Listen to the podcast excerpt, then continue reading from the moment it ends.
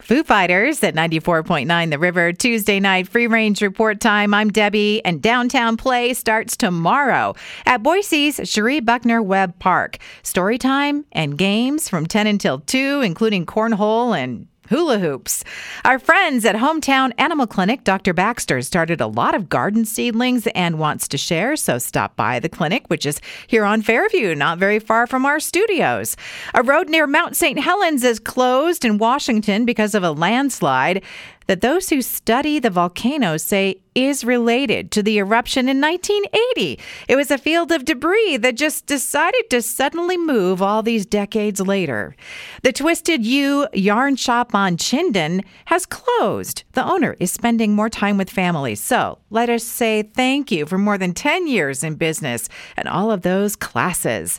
Zero sugar, so many brands are adopting that recipe and advertising slogan, including Bush's Beans.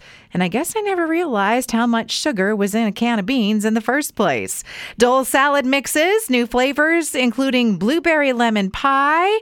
That is totally different.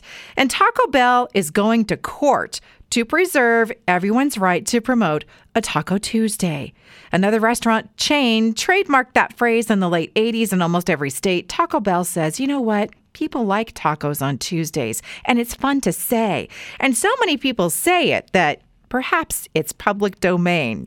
And it is okay to slouch sometimes. I clicked on that. The idea here is that we've always been told that poor posture is bad for us. But scientifically, it doesn't work that way. People have curves in their back naturally, and those with more curves are not more likely to have back pain, and focusing on better posture does not reduce existing pain. And also, there's no single correct posture. Everyone's different. That's a wrap on the Free Range Report tonight. Past editions at riverboise.com and on Apple Podcasts.